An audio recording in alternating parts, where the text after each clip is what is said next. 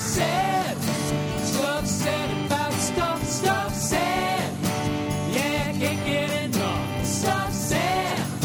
Enough said. Stuff said.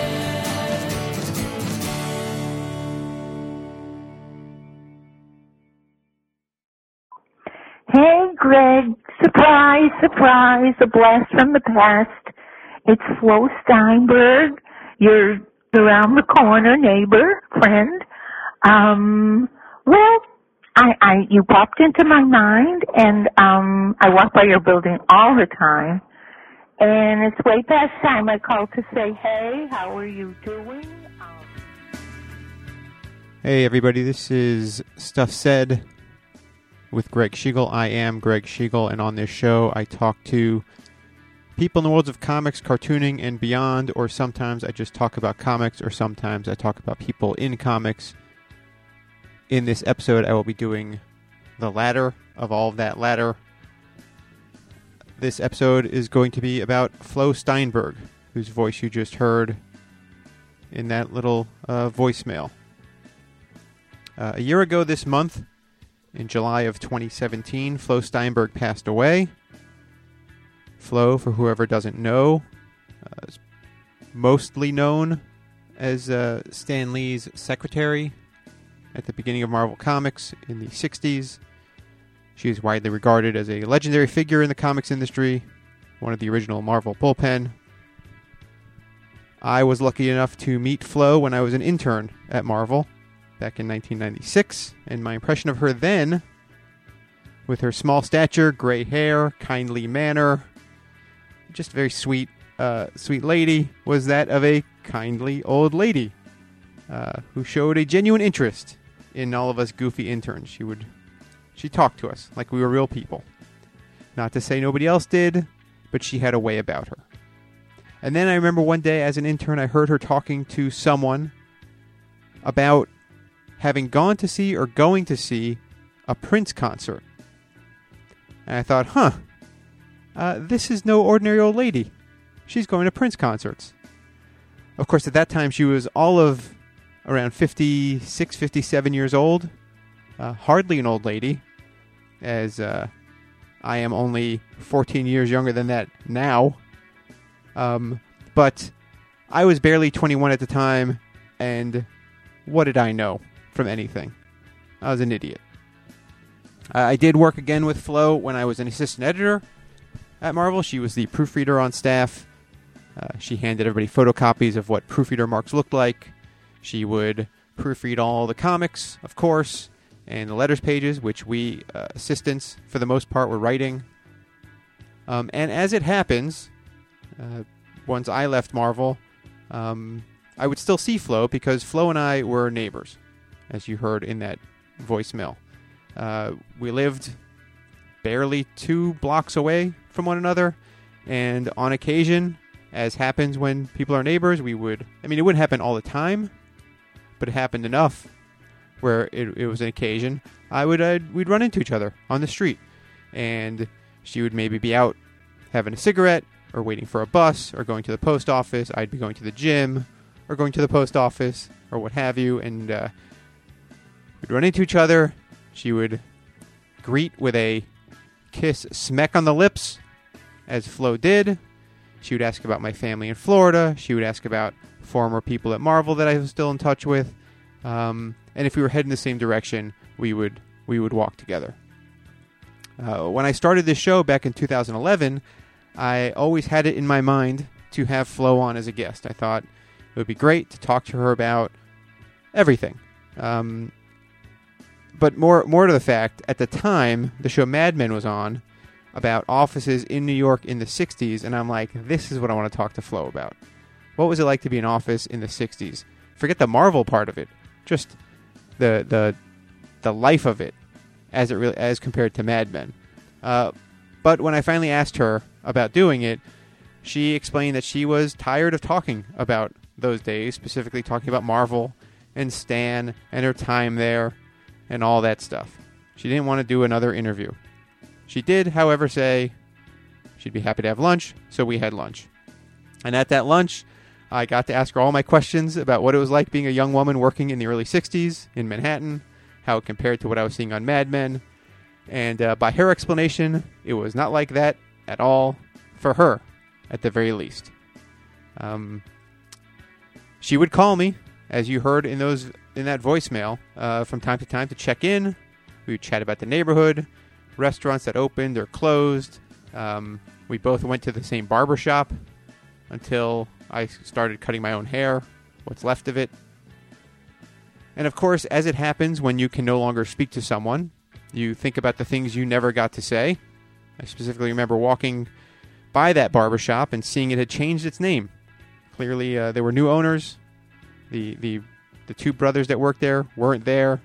And I meant to call Flo to talk about that, and I didn't. Or there was a day last summer, 2017, where it was brutally hot, and I thought to myself as I was walking in the heat, I should call Flo when I get home and check on her. And of course, I didn't. And it wasn't long after that thought that I'd learned that Flo had passed away, and obviously you you immediately think like, oh, I was just I was just thinking about her. I was just gonna call. I was gonna call, and uh, there's a very good chance that she was already in the hospital when I had that thought. And it's one of those weird things you can do in your brain, and you think about, oh, the energies in the air, or whatever. Um, but really, what it comes down to is is that cliche of uh, not taking every opportunity before there are no more opportunities. Um, I am glad for the opportunities I had, the lunches I had, the the bump ins on the street, working with her at Marvel. And as opportunities go, while Flo never wanted to do a Stuff Said episode interview, uh, she did participate in a different interview in 2004. In 2004, Brian Smith, Smitty, who has appeared on this very show a number of times, and Craig Chin, who you've heard for 68 episodes at the beginning of every show as the composer and performer of the Stuff Said theme song, those two guys embarked on a project to make a film about women in comics. Spoiler alert: this film uh, did not happen. However, they did record a bunch of footage, and their first footage they recorded was an interview with Flo. The interview was, was uh, conducted by James Felder, a former Marvel editor who worked with Flo in the 90s, or mid to late 90s. Yeah, the 90s. Um, we all knew each other. People gathered at my apartment. We sat down. The interview ran for as long as it ran. Uh, I had thought a number of times through the years of using that audio from that interview as a Stuff Said episode. But then I was like, oh, let me ask Flo, and then she didn't want to do it. And then I'm like, okay, one of these days I'll use that audio. And, well, after Flo died, it seemed all the more relevant. I had this interview, um, and I didn't get to it. I didn't get to it in July of 2017. And then in October of 2017, there was a memorial for Flo, which was a lovely afternoon of old friends and co-workers paying tribute. People gave really lovely, um, I guess eulogies is the word, but just they told stories about Flo, and they were terrific. And I thought when I left that, like I should really put that episode together and talk about the memorial and what people said, and I didn't. Uh, in Jewish tradition, a funeral happens very quickly after someone dies, within days, followed by a period of mourning, referred to as sitting Shiva. At the burial site on the day of the funeral, uh, there is no headstone. The body is laid to rest, but there is no headstone. There's no uh, marker of, of, of note. Uh, it isn't until the following year, and a ceremony called an unveiling. I'm sure there's a Hebrew name for it that I don't know, but in my family we always called it an unveiling. Uh, that the headstone or other marking is placed at the grave and shown to those who gather for that affair. Uh, Flo Steinberg passed away a year ago this month, and in the spirit of uh, that one year passing and an unveiling, uh, I've pieced together the audio from 2004. I've cut it up a little bit, I moved it around. In the interview, uh, James was not mic'd, so a lot of his questions aren't really audible, or not audible in a way that sounds good for this purpose. So I've cut around them. I'm going to introduce sections uh, and you'll hear what Flo had to say in in 2004. So uh, please enjoy.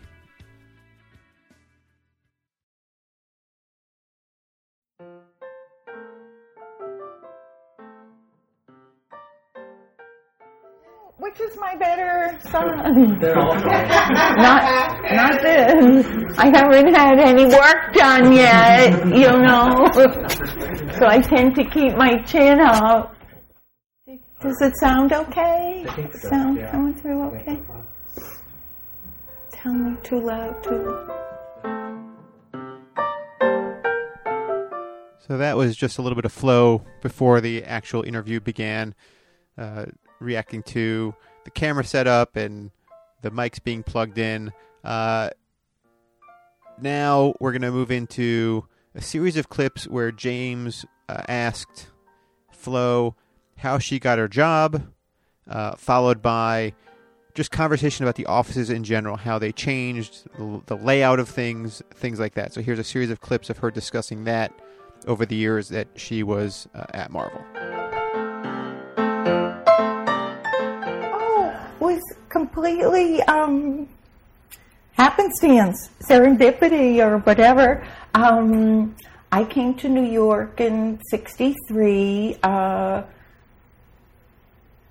and um, started job hunting. And at that time, everything was done through agencies. So you went to agencies, um, and this is with the liberal arts uh, degree, which you couldn't do anything, or I couldn't do anything. So you, the, the job slots were like Gal Friday job slots, which meant secretary, only you couldn't type or take shorthand. You know. Or um, they later had to make it Guy Friday too, but not back then, you know. Um, and I went to agencies and you know, you wore your little black dress with pearls and maybe even gloves, because that's what you did. And I went on job interviews, and one of them um, was uh, meeting Stan, and he needed a gal Friday, and um, I think the jobs at that time were paid like sixty dollars a week or something, and I took that job because another job I was offered paid fifty five. It, it, was like it's a trade place. So that was, I figured, well, it's publishing. I mean, I'd like comics as a kid, but I wasn't looking. I didn't really realize it was a business, you know. So um, the job entailed uh, opening the fan mail, and then gradually, as the fan mail built out, you know, getting making little cards and sending cards to the kids or answering the kids. But the beginning, most of the mail was for like Millie the model or Patsy Walker. Um, you know, kids would send in their little designs, and you'd try and match them up with the designs that Stan Goldberg drew for the Millie and Patsy books. And if there was a dress, you'd take out, uh, you know, some kid's name who had done a dress, and you know, write their name or a, you, you know, just make lists of you know bathing suit, Lil Tilly Jones, you know, Tulsa. And um, I remember I put my little cousins' kids' names in, and they were very happy. Um, so that was a big part of the job. But then, of course, superheroes started getting bigger, so there was more mail um, from little boys.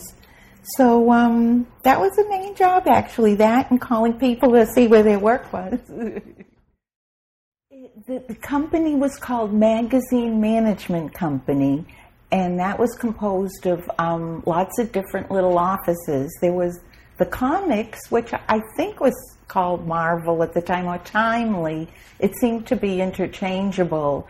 The comics, everyone called it. And there were petitions, and there were men's magazines like Stag and Man's World, um, of that sort of genre. And, and um, there were movie magazine departments, uh, romance magazines, crossword puzzle magazines. Um, magazine management was um, just a huge magazine company, and Martin Goodman owned it. And um, when I went there, uh, the comics were just two little offices petitioned off, and we were right next to the men's magazines. That that would be people like Mario Puzo sat there, um, Bruce J. Friedman, um, John Bowers, George Fox, a lot of people who were writing books in their spare time but earning a living and raising their families on, on Martin's goodwill. So, um, and they would sometimes talk a little, little uh, off color, and Stan didn't like that because he didn't like my hearing it. It was all different. This was the early 60s. And Stan had a little office with a desk and a, a drawing board and a stool. And there was a little office in front where I had a desk and there was a drawing board. And that was it. And, and just maybe like 63, 64. Uh, there were maybe like uh, 10 books, a lot of bi monthly books. Um, Stan would do everything, uh, marking the pages, making the envelopes. Um, the freelancers would come up and t- chat and get work and bring work in. If they needed production, Sol Brodsky would come up once in a while and sit at the little um, drawing board and do production. Stan Goldberg would come in and do the coloring. It, it was everyone was very pleasant, very happy, happy to have jobs. Things started, I, I don't know like the dates, but things started selling better. And um, Martin wanted to move, I guess. He wanted to, but the other books were doing well too. So uh, he wanted to move, so we moved from this place at 60th Street, which actually I was there the other day. It's where Boyd Chemists is at 60th and Madison, and it's all changed up there, of course, now. It's all very fancy. And uh, we moved to, uh, I think it was five something Madison. It was always a Madison, 525 Madison. And then it changed. Stan had his own big office. There was an office for myself and Sol Brodsky and one desk. And then there was another office for the for the bullpen, like five, four or five people. Um, and and then all the other um, sections had their offices too. It was still big magazine management um, company, and uh, and that was where more fans would come up. So maybe this about six five six. I think I remember like um, Marv Wolfman and Len Wein coming up and wanting to get in, but I just couldn't. You know, and sometimes you had to body check them because they were trying to get through the reception door. I remember them. You know, I said no. If they were real little, you could say Spider Man is out fighting crime or something, and that would work. You know even a lot of bigger kids, I think, we would work with too, you know. And, and, um, and I was the one that went out, you know, into the reception area and, um, I forget there was a time we would get letters. Sometimes we would get crank letters. Um, we got one from, uh, I don't know, I don't know what they were then, like white supremacist group in Texas or or something about um, Sergeant Fury and the Commandos. He didn't like it that it was a black guy, a Jewish guy, and Italian guy. Didn't didn't like all that. He said he was coming to New York and he was going to kill all us pinko commies and everything. So, you know, we we were such big. We didn't know. Call the police. Call call the, we called the FBI. I remember this. And um, the FBI sent someone over, and they said, "Here's the letter." Here's and he said, "How many people have touched this letter?" Oh, about fifty, you know. So um, we took the letter and we gave him comics, and then no one wanted to go out anymore. You know, every, everyone thought someone was coming up with a machine gun. We really were sort of naive. Yeah, there was another move actually after that. I don't know why that happened.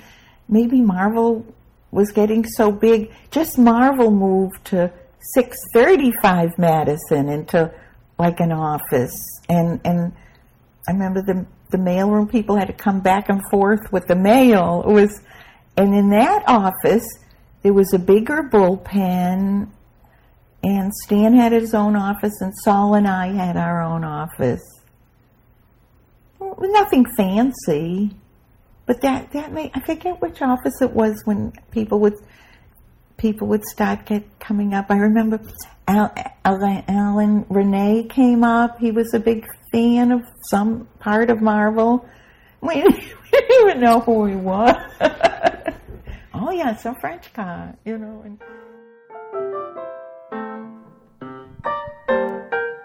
Next up, we've got a series of clips Flo talking about interacting with the other magazines at Magazine Management, Millie Sharuff, who was in the bullpen, and what the bullpen was doing.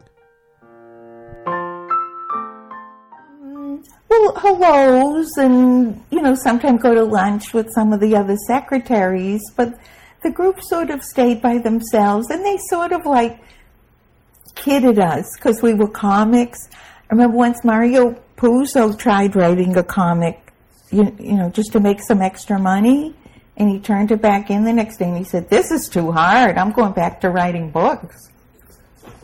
And we see what happened. And um, people like would say hello, but I think they all thought we were a little strange for some reason. Millie. Yeah. Well, she was the one by hand who wrote out the checks, and um, she did everything. She would take the, the vouchers and pay the freelancers, and um, she did every all that stuff. Yeah, this is all before computers or anything. It was all by hand.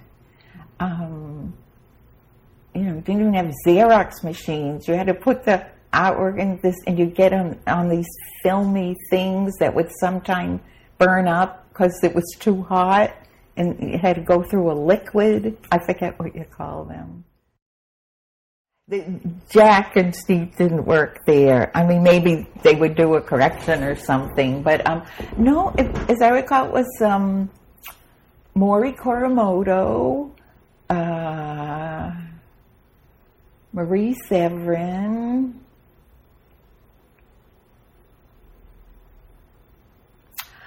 I, I forget the timeline. I'm not sure. Like John Tartaglione was there at some point, but that was maybe later. Oh, they would do art corrections. They would uh, paste up letters pages, ads, um, coloring corrections. Maybe the, the often the covers were colored in the house because they had to get out.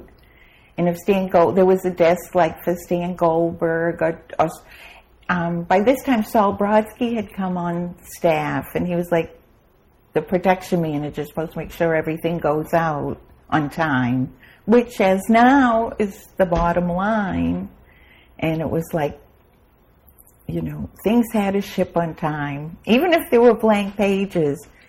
I mean, Martin Goodman he, he once said um, at, at Sparta Printing, it had its own train track, and the trains pulled out. And if the books weren't ready, the trains pulled out. And the worst thing in the world was for the trains to pull out empty without your books, because then they wouldn't get to the distributor and it's all over. So that was the worst crime, not to have books ship on time.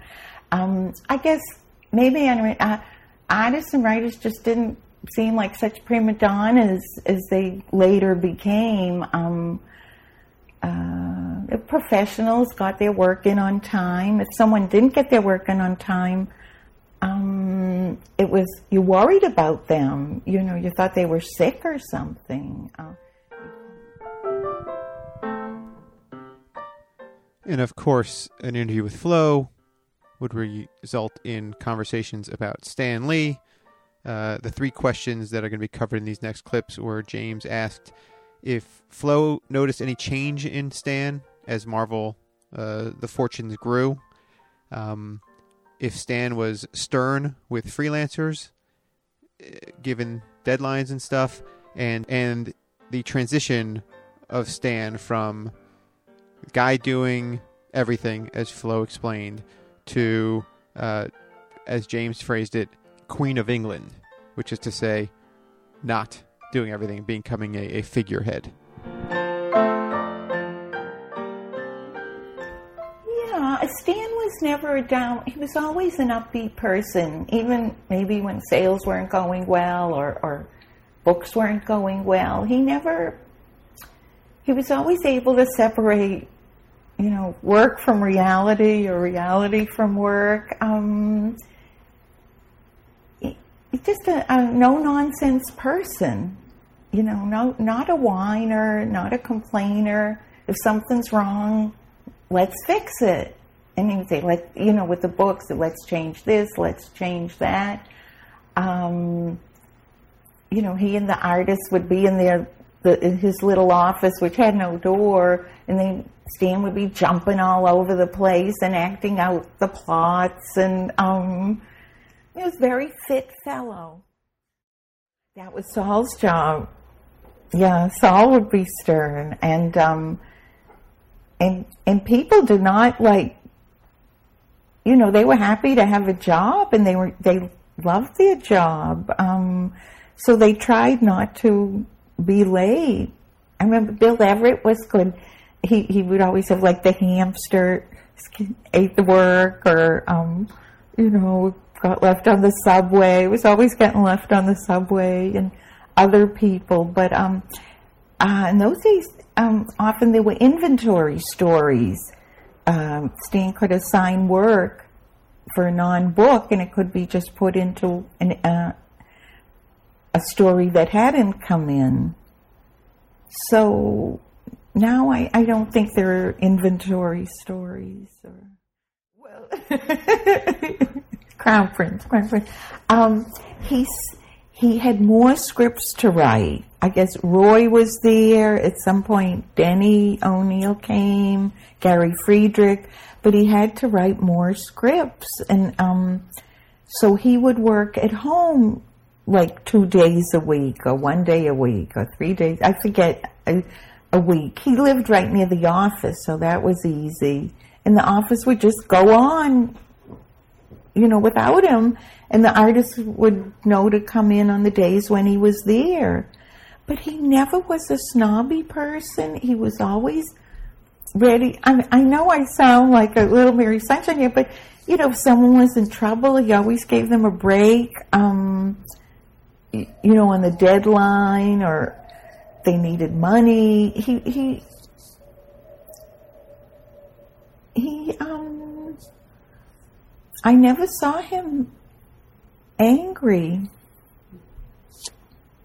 Gave him the wrong sandwich at lunch, maybe annoyed, you you know. But um, it, it was business. It business. It it wasn't like a religion at the moment at the time.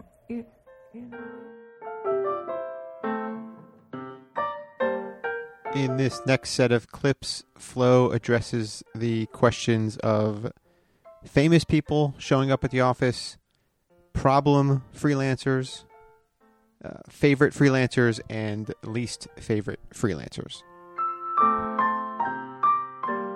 Who's famous? Who's famous? Harlan Ellison famous?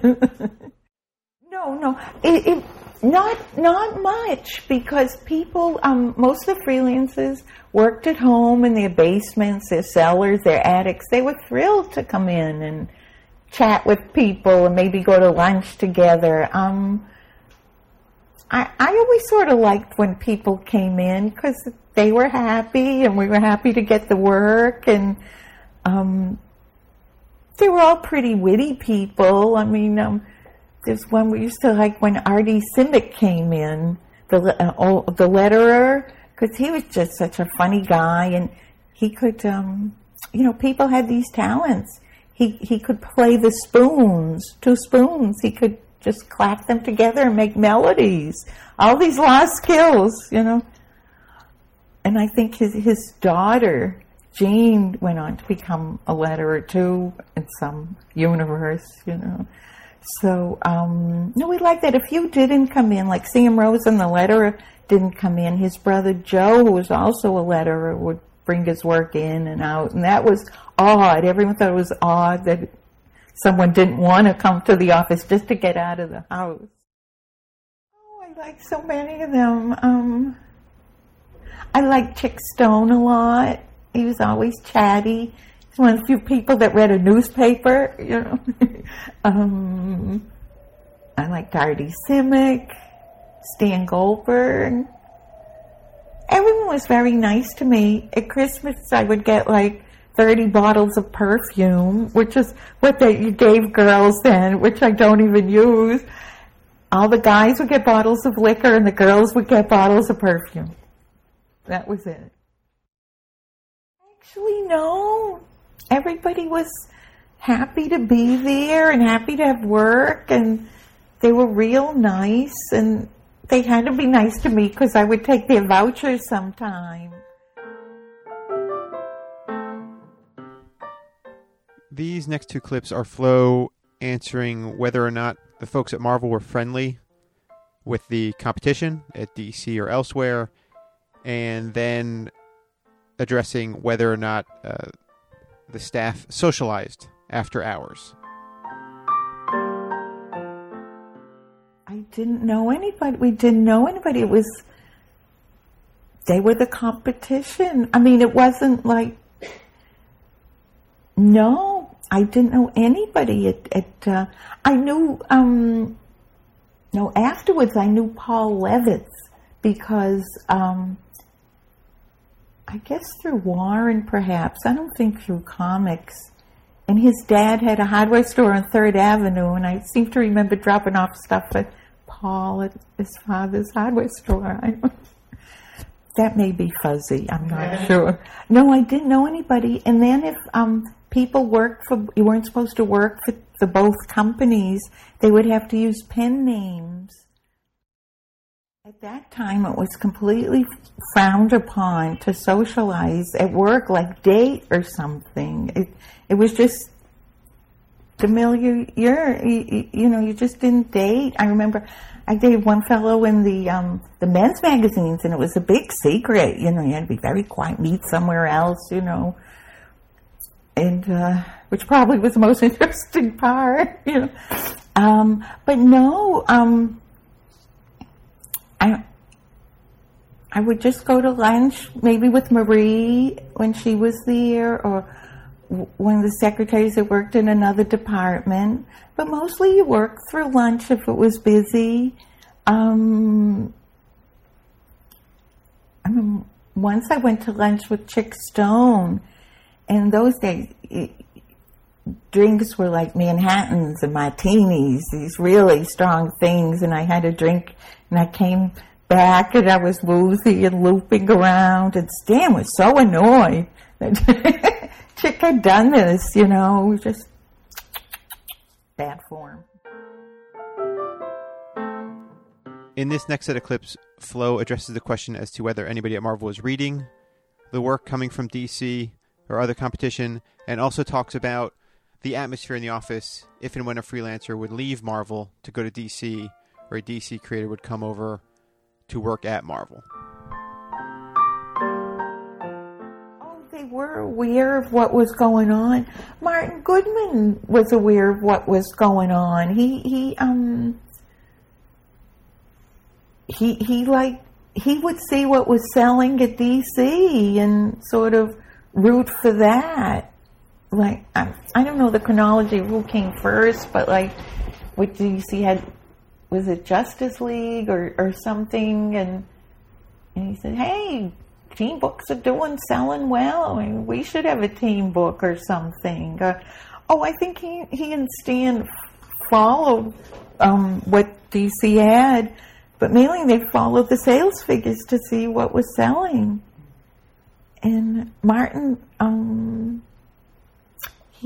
he was good at coming out with books like in the romance or the um, crossword puzzles or movie magazines that were copies of the real big things that were selling, and some really nice people that went on to um, become better known work there in the movie department. I remember this Pat- Patricia Bosworth, who's written some um, uh, bios of people, and um,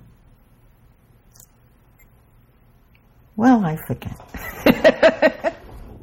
it's a it's a blank. It was. It was. Well, working at Marvel then, it was more, which I don't know if it's a part of the work work ethic now. It was the team um, ethic was important. You were part of a team, and you worked very hard so the company, the team would succeed, and you owed your loyalty to this group. They were paying you. I mean, it's not like now at companies people complain all the time about everything the not enough vacation not enough you know free time no just um just different different work ethic you know not bad or worse just different and and um it was it was a shock when someone left and it was a coup when someone came over it was because it was it was more fun. Us, them, competition. It was like baseball. You know? No, he would just look sad, which made us sad. You know, it was a great, and it, it was a feeling that, boy, what a joke! Leaving he wonderful here, going over there, you know, there. It it it was I don't know. It, it was just it's capitalism, competition, and um, we thought we were better than everybody else, and it sort of made you feel good too. You know, you know, face front, we're on the winning team, etc. You know, so um, there was that feeling. I mean, not en- enough to go out and beat him up or anything, but there was that feeling. And I, I don't know, I, I have no idea, but I would think like Marvel people maybe socialize with Marvel people. And although Roy was able to um, go back and forth or, or something. But, but once he came to work at Marvel, I don't think he was friendly with the DC people. I, I don't know. He'll tell you if you want to ask. In a few instances, the topic of fans came up, and Flo talked about fans coming up to the office, the growing fandom, uh, and dealing with that as Marvel uh, became Marvel. Come into the office because, you know, didn't want people walking in the office. It was a workplace. We work here, and, you know. Um, people would come up, and I would have to go out and just say sorry, not nothing's here. You know, all they would do is maybe get a picture with me or something, bring them a comic book. But um, then uh, people started sending in the fanzines, which was a new thing to us, and um, you know, people were actually spending time writing these things. I know there were EC fanzines, but EC was you know, go- you know, up there. That was something special. But um, it it sort of developed gradually that that there was such a movement. You know, you know, the kids were so interested, and um, and then a little I, little media interest. You know, for the superheroes, I think I'm not sure. I think the Wall Street Journal was the first one that ever did an article on Stan and the, the books and um, and then we started getting letters from service people um, and uh, college kids, which was so bizarre. Was saying, huh? What's happening in colleges? They're reading comics. Um, and, you know, we encouraged it and all and answered them. We sent 14 million postcards or, or letters back. And um, it, it was a surprise, I think. You just worked hard and um, you know, when the MMMS started, you're working all the time, even on weekends, and it's just you know opening these these hundreds of envelopes with dollar bills inside, and throwing all these dollar bills around, and you know writing their little names on labels, and not not keeping copies of them because who knew it was more than a a, a one month phenomenon. Merry Marvel Marching Society. Yeah, the little kid. It was a little fan club. I mean, we're getting so many letters. Someone made probably Stan. Maybe we should have a little fan club. You got a little card, a little fan club. You got a button that says button, button. I always say that word wrong. Button. Um, Merry Marvel Marching Society. Probably some stickers and a little record. A little record. Stan made a script up and we all went to some little studio and we had scripts and um,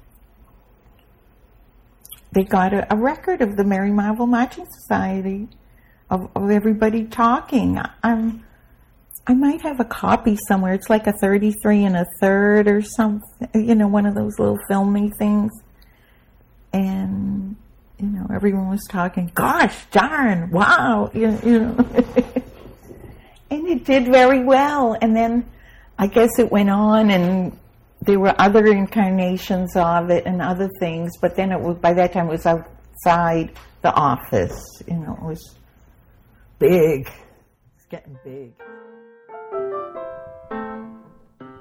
Along the lines of the fandom getting big, uh, in different ways, the subject of if, how, when anyone at the time in the 60s realized that this stuff was catching on and would have a life beyond there, here, and now, and what the attitude was there uh, towards the material as compared to now, quote unquote, being the late 90s, early 2000s when this interview was conducted, where there was, uh, probably still is, such a commitment to the material that would lead to late nights or genuinely intense feelings or, or whatever it was that that you know people would bring to this stuff that uh, we all grew up with. Glad that it was doing so well, but uh, at least for myself, didn't, I didn't quite get it, you know. And everyone was being so nice to me, and I was the secretary. I said, "Oh, I don't know. I don't get. I mean, happy for everybody's good wishes, but don't really get it. Um, thank you. I mean, that exists to this day. Um, I mean, if it hadn't been for those years at Marvel, I did leave in 68, but that was where I made my friends. So all my life, my friends have been comic people. And, um, you know, I leave, I did leave. I had a, a life. And, um, but then in the 90s, when I was between things, uh, I was able to get back in, which was how I'm still making a living today. Thought, this is great, this is great, the books are selling, we're going to make more money, we're, we're successful. I, I don't think, I, I can't speak for everybody, but no one really looked ahead that much. Um, the big picture was what was happening at the time. People tended to live in the present more and hope the future would be rosy. I mean, it wasn't now like where the the future is sort of can be sort of bad. It um. I, I don't remember anyone ever sitting down and having a conversation about what it would be in, in years to come. Um, nobody seemed to care. I didn't, you know. I've always tried to live in the present. it's hard. All right, so this next transition is going to be a little clunky. Uh, first up, you're going to hear a an explanation from Flo. So, in the course of the interview, uh, James recounted hearing a story from George Roussos, who was a longtime employee at Marvel, colorist, uh, about how he had been in these quote unquote true story magazines under a fake name and if Flo knew the story uh, behind that. So that's the first thing you'll hear, and then uh, that's going to go into uh, Flo talking about uh, leaving Marvel and and why she left when she did. The the movie magazines mostly. The, I, I have yeah I have at home. I was in a photo spread too. It was like girl wins wins contest to go to Hollywood, and what they would do, they would take you pose in pictures, and they would put you in the pictures. I have a picture of me talking to Paul Newman out in Hollywood, um, walking on the street, going to my interview. Um, yeah, they, they're very big on that. It saved getting models. George probably thought it was because he was so wonderful that they did that. I I shared an office with George for many years. Nothing bad. It had been five years, six years, and um, Martin didn't believe in paying, you know, the secretaries that much because there was, you know, million people to take the job, and it was true. And me, I think I was getting tired of the fan mail, or I didn't know what I wanted to do, but I realized I didn't really have a skill or anything. So um, at one point, I just gave notice, and um, uh, everyone was very nice, and Stan understood. And um, I went job hunting again, and um, but I still stayed connected to Marvel. And then later in the seventies, um, I worked at Warren Publishing, and that was I got that through the Stan thing. These next set of clips are all Flo talking about her time at Warren Publishing, uh, how she got the job there, um, talking about Warren, which James understood started as a novelty company. So they'll talk about that. That spins out into a story about a monkey, and then it closes out with uh, Flo talking about how Warren, uh, both the person James Warren, the publisher, and the actual company, uh, were different than Marvel Comics was. Oh no, no! It's just people knew me in the business, and Jim Warren, you know, probably thought it'd be great to have someone stand secretary work for him. You know, um, he's still around, Jim Warren. I hear from him occasionally. I I don't know that, but um, I know that the Captain Company, which was what I did, I I was sort of ran that and ordered the toys and did the little ads and stuff. Um, um, it was, you know, these movies and books about monsters, posters, rubber spiders, rubber legs. It was great stuff. Oh yeah, one of the items was a little monkey you could order for like I don't know, thirty, forty dollars, and it was what's called a drop ship item. We didn't store them, but we would take the orders and send the order to whoever had them, and they would ship them. Well, one, one time, someone returned a monkey to our offices. They, you know, they're not toilet trained, and the lady was complaining about that, and she turned them into our offices, and there's a monkey hopping around, and um, you know, saying, "My God, disease!" You know, we didn't know then what they could carry, but but um, that happened. And there are also like sea monkeys. You put the little things in the water and the little brine shrimp that sea monkeys and six foot Spider Man, uh, not Spider Man, six foot Frankenstein posters. I mean, and Vampirella, that was the big thing. I, but I digress. I'm on to Warren. Sorry. I think you know people own their business. They can act differently than when they're working for someone. And he he was you know a little sharper and brusquer to art artists or writers. Um, and also he he knew how he wanted things. You know, wasn't like laid back. I mean, Stan had tons of energy, but he really had a laid back quality too. Stan was very even, even. yeah.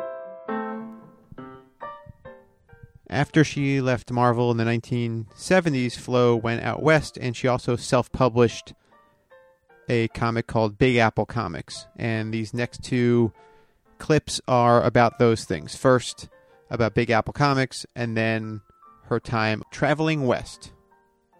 With the very last clip addressing whether she wore uh, bell bottoms and beads and all that stuff.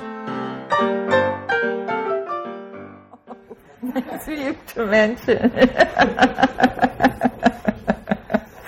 there was in California. What that happened was, um, I left Marvel in '68.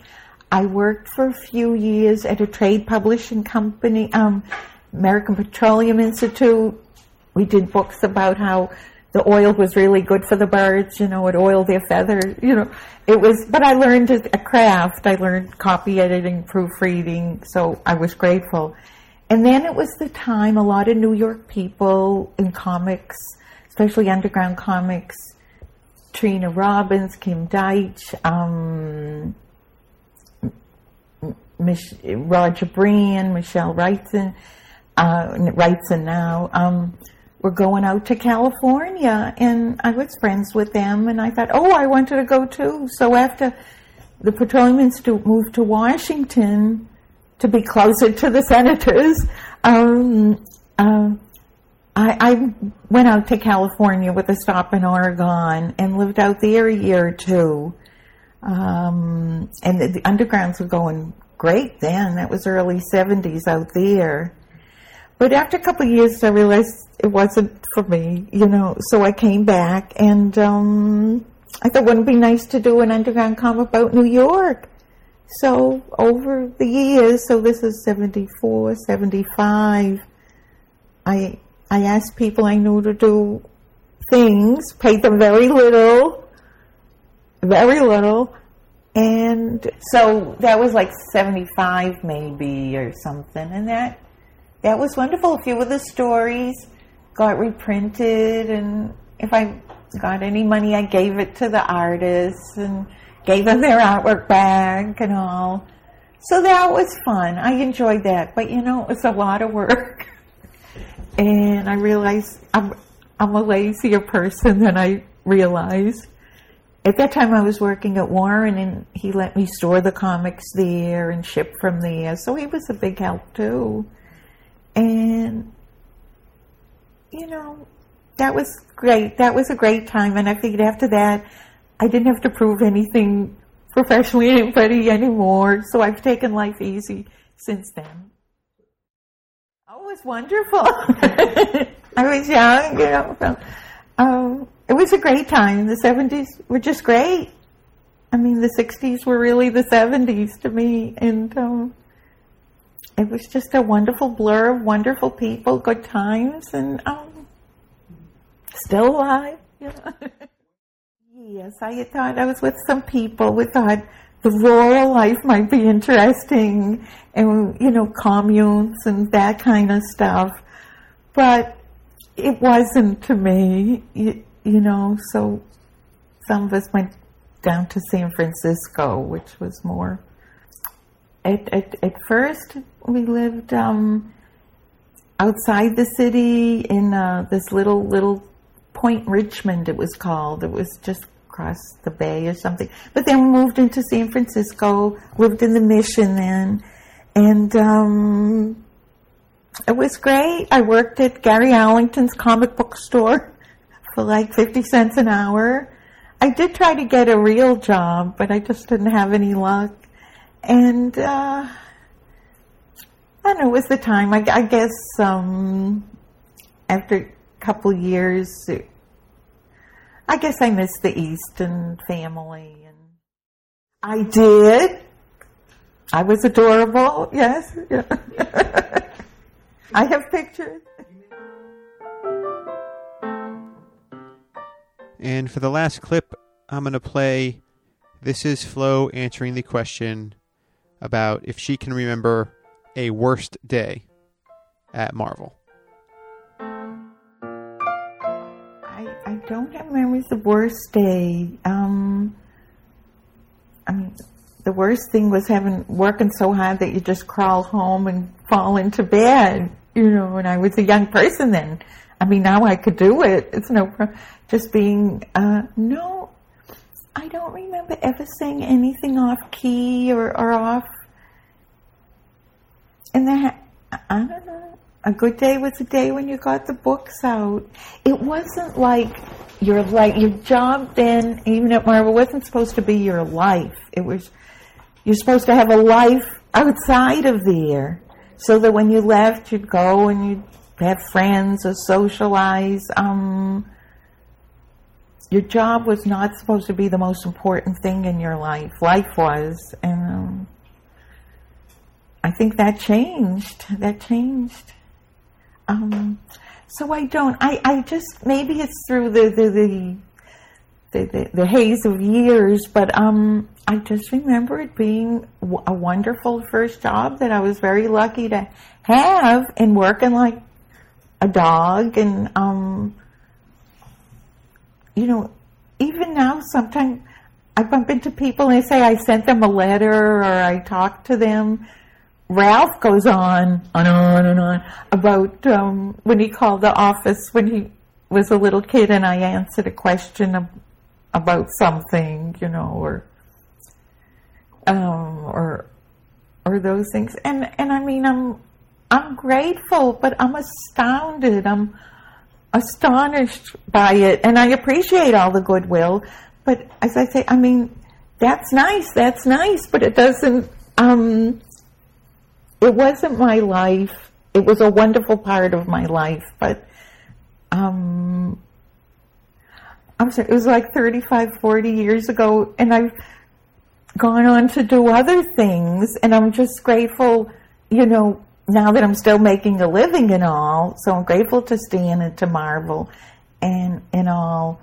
Um, but it's not the pinnacle of my being. Um, although I'm so grateful for it, and it was just happenstance. And um, I'm a lucky person.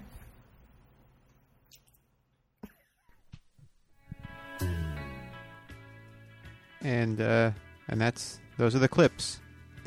You know, it's interesting to listen back on all that because as time wore on and the culture at Marvel changed, uh, she certainly noticed. Um, she talked about being tired of talking about the old days and talking about Stan. I mean, you can hear it a little bit in that last clip. Um, I remember one time she talked about being annoyed at people wanting to take selfies with her. From what I could tell, Flo liked to connect with people as people, not as a comic celebrity, not as Stan's secretary, not as somebody who was there at the beginning of Marvel. She wanted to talk to people.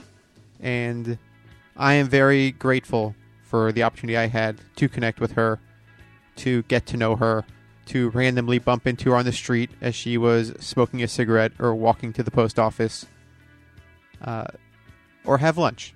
And the last time I saw Flo was at lunch uh, Flo, myself, Chris Giarrusso, and Klaus Janson got together for lunch, uh, and she had a habit, and I know this because people talked about it at her memorial, of bringing things that she had gathered over the years that were in her apartment as gifts to people. Uh, so she brought all of us at lunch gifts. I know she brought me a Felix the Cat piggy bank that's like the shape of a can of cat food because she knew I liked cartoons and cartoony things. I know she brought Chris Giarrusso some toy robots because he liked Transformers. I cannot remember what she brought Klaus. My apologies, Klaus. I gave her a copy of Pix, which I had self published at the time, and Klaus very generously paid for lunch. It was a genuinely great afternoon. It was awesome. And uh, some days later, Flo gave me a call and left me a voicemail. Greg, Greg, it's Flo calling. You're out and about. Good, good. Movement is good. Um, I'm just calling. I want to first to thank you for for social directing that wonderful lunch. I had such a good time. We are all such good company and everybody chatted with everybody else. Perfecto. And um was nice being treated and um it it was just swell. She was right. It was swell, and Flo was swell, to use her words. Um, a really, a really great lady.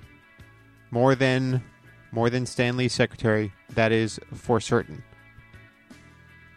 Thank you for listening. Thank you to James Felder, Brian Smitty Smith, and Craig Chin for the interview in 2004. Also, thanks to Craig Chin for the theme song for this show. You can learn more about him at rudeanagrams.com. All past episodes of this show live at stuffsaidshow.com. So you can go back and listen to all that. For more about me, I'm at hatterentertainment.com, H A T T E R entertainment.com. That's all the stuff I have left to say.